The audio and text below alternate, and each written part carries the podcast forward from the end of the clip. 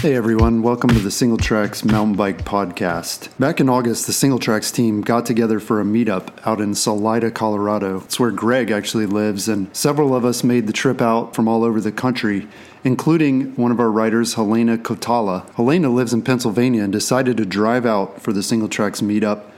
And this is the story of her road trip. A few weeks ago, I told our readers that I was heading out on a road trip from my home in Pennsylvania to Colorado. My goal was to ultimately meet up with some of my fellow Singletracks crew to ride and hang out in Salida. En route, my plan was to stop and ride as much as possible. I had selected some potential spots, and many of you gave me some valuable feedback. I very much enjoyed reading all your comments and ultimately added even more trails to my list. I didn't have nearly enough time to hit even close to all of them, but I did get to ride a few really great places, and I had a blast doing it. Though my original plan included stops in West Virginia and Kentucky, I ended up getting a slightly later start than anticipated and decided to drive on through these closer to home spots. Big Bear Lake and Cooper's Rock are only a few hours from where I live, so it would be easy to head down there for a weekend and explore. I also arrived at Cave Run Lake in Kentucky a little too late in the day to get in much of a ride, so I decided to just keep driving and try to make some headway on my westward journey, saving the riding for the next day. Binder Lake in Jefferson City, Missouri was not on my original list, but early in my second day on the road, I started getting antsy. I needed to ride, so I used the Singletracks mobile app to find some nearby trails. Binder Lake had good reviews and was about 20 minutes off the highway. I decided to take the detour and it was worth it. The trails are located at Binder Lake State Park, which, when I arrived on Tuesday morning, was quiet and nearly deserted aside from a few fishermen. I stopped briefly at the trailhead kiosk to check out the map and took a picture for reference in case I needed it, but found that the trails were well marked with arrows directing the rider to the various loops. I found that the trails were mostly flowy, somewhat reminiscent of my local Allegrippis trails, but with less climbing. There were a lot of short climbs and descents, but nothing sustained, and it was easy to get into the rhythm of the rolling single track. There were plenty of mildly technical spots to keep me on my toes, though rock gardens, rooty sections, bridges, loose descents, and log piles. I got a good two hour ride in, enough to stretch the legs and get my heart pumping before shoving my now dirty bike back into the rental car and hitting the road again. I learned a lot on this road trip, and one of the things I learned is that there is actually great riding in the Midwest. Granted, I only rode a couple places, but I was thoroughly impressed. Swope Park rid me of all my misconceptions about the flatland, offering an oasis of rocky, technical, and quite challenging single track in the middle of a metropolis, no less. I showed up at Swope after driving through Kansas City trying to find my way. I was probably that driver that everyone hates, changing lanes at the last minute, driving too slow while looking for the correct road, and was met with a parking lot full of bike racks and cyclists in various stages of getting ready or returning from a ride. It was evening, and the after work crowd was clearly descending upon the trails. I had downloaded a PDF map on my phone, available via the official park website. There are two main loops. Rancho Deluxe is the easier trail, which stays on the top of the little hill that is the park, while Woodchuck Run circles the perimeter and winds through and over huge limestone outcroppings. From these two loops, there are a number of connectors for a variety of ride options. I opted to head down Woodchuck Run and was immediately greeted with chunky technical sections linked together by short spurts of flowy trail. It was awesome and I was having a blast. And then my rear wheel started rubbing. I stopped to see what was going on and realized that I had lost one of my alternator bolts somewhere along the trail. I ended up walking out of some killer single track. Lesson learned always ensure that your bolts are tight before every ride and carry spares when you're traveling.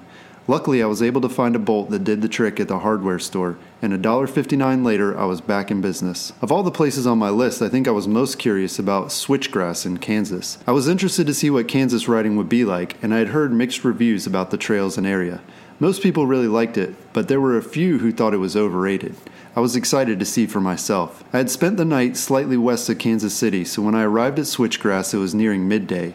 I knew that ideally I wanted to ride these trails early in the morning or after the sun went down because of the heat, but as I was just passing through with limited time, I just had to make the best of it.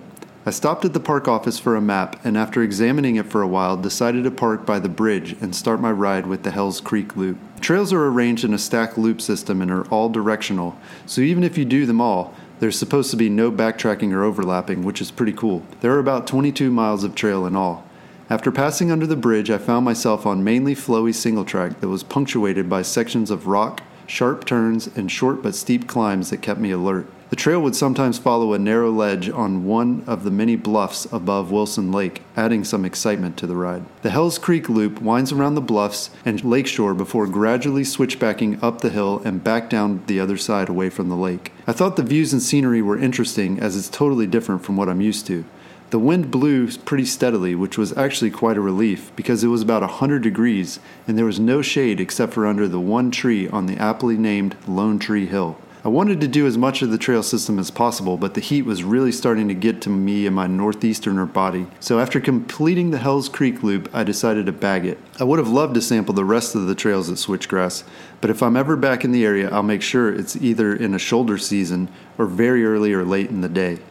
After Switchgrass, I was pretty antsy to finally get to Colorado and spend some time with a friend in Boulder before heading to Salida for the Singletracks meetup. So after my ride, I packed the bike, hopped in the air conditioning, and drove straight on through to start the next chapter of my journey. Once I got to Colorado after my drive west, my first stop was Boulder, where I stayed with my friend John. Thanks for the couch, hospitality, and great ride. I spent much of my full day in Boulder riding around town. I found that the city is incredibly bike friendly and many places are accessible via bike paths that are totally separate from the street. After grabbing coffee and breakfast and running some errands, I headed to Valmont Bike Park. Valmont is a 42 acre free bike park that caters to just about every style and ability of rider. I wasn't sure what to expect when I got there, whether it would be dominated by huge jumps and features that were beyond my ability, or if the people would be friendly and tolerant of those of us who aren't comfortable with riding the bigger obstacles. I found that Valmont is indeed a friendly place with something for everyone. There are quite a few beginner and intermediate trails with optional features. There's a dedicated skills course for practicing log rides, rock gardens, and small berms. Valmont also offers fun drop offs, bridges, rollers, and skinnies on the intermediate trail, as well as plenty of fast and flowy sections. Then there were the bigger features of the terrain park and dirt jump area and dual slalom course. Each of the lines of the terrain park are labeled by difficulty and size of features, ranging from extra small to extra large. I tried some of the smaller stuff but shied away from the big jumps as I know it's out of my ability at the moment. Spent a couple hours playing around and could have stayed longer, but I needed to get back and meet John for an evening mountain bike ride that he was planning at Heil Valley Ranch. Heil Valley Ranch offers about 14 miles of trail with great views of the front range. There are two different access points from the north and south. We started at the south end on Wapiti Trail, a 2.5 mile climb to the top of the mountain, and then did the longer loop on the top. Wild Turkey to Ponderosa Loop. The access from the north end is via the 5.5 mile Picture Rocks Trail, which is an out and back that offers plenty of climbing. We planned on hitting up the Oskar Blues Brewery in Lyons after our ride, so we talked briefly about riding there via this trail and then riding back in the dark, but neither of us brought lights, so we bagged that idea. It's something to consider for another time, though. The trails were pretty chunky and rocky, but relatively easy to pedal through. The toughest part was the climb at the beginning, especially for my East Coast lungs. Though we weren't even that high above Boulder, I could tell my breathing was a little more strained than usual toward the top of the climb. It was all worth it though, as the top of the mountain offered fun, rolling, moderately rocky trail with beautiful views. We stopped at a vista for a minute and took in the surroundings before heading back down the Wapiti Trail. Since this trail is two way, it was important to pay attention and maintain a controlled speed, despite the instinct to just bomb down the hill especially in the many flowy sections. We did encounter quite a few people coming uphill as we were headed down, so we had to stop often. It was still a blast though. Heil Ranch was definitely a good introduction to Colorado riding before I headed down to Salida for a weekend of longer, high elevation rides. The single track team met early on Saturday morning in the parking lot outside of Elevation Beer Company, which I had discovered the day before when I arrived in Salida searching for an IPA. I was the first to arrive as I needed to wrench on my bike a little before we took off, making sure that those bolts were still tight. The others arrived shortly thereafter. I was the only female, not at all unusual place for me, but I'd also never met any of these guys before, aside from Aaron. Combine that with the fact that I had no idea what the riding would be like, or how I would fare above 11,000 feet of elevation, and I began to feel slightly out of my league. We shuttled up the mountain to Monarch Pass, where we would begin our ride on the Monarch Crest Trail. While waiting for the drivers to return, I took pictures of my bike in front of the Continental Divide sign, and my unusual rig drew some attention. I ride a Salsa El Mariachi with a rigid fat front and a 29er rear. Not a setup you see much outside of my hometown circle of riders, where it's actually pretty common.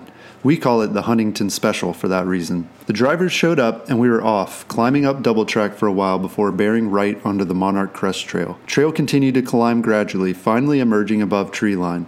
The views were incredible. The trail itself was a little rocky in spots, but for the most part relatively smooth, so I could focus on the scenery around me instead of gripping the bars for dear life. We rode along the mountaintop for a while before dropping back below treeline and onto Agate Creek Trail. The Agate Creek descent was deeply rutted and pretty chunky in spots as it descended off the mountain, then mellowed out a little as it dropped farther into the valley. Once in the valley, the trail rolled and meandered along the stream with short descents followed by short climbs. This section of trail was a lot smoother than the initial descent off the Monarch Crest, but that would change soon. The very bottom of Agate Creek brought some rocky sections and a lot of stream crossings. I kept seeing various car parts and even some mangled metal vehicle frames strewn about in the narrow valley we were riding in, and I realized that there was a road above us. These were the remains of vehicles that had met an unfortunate end.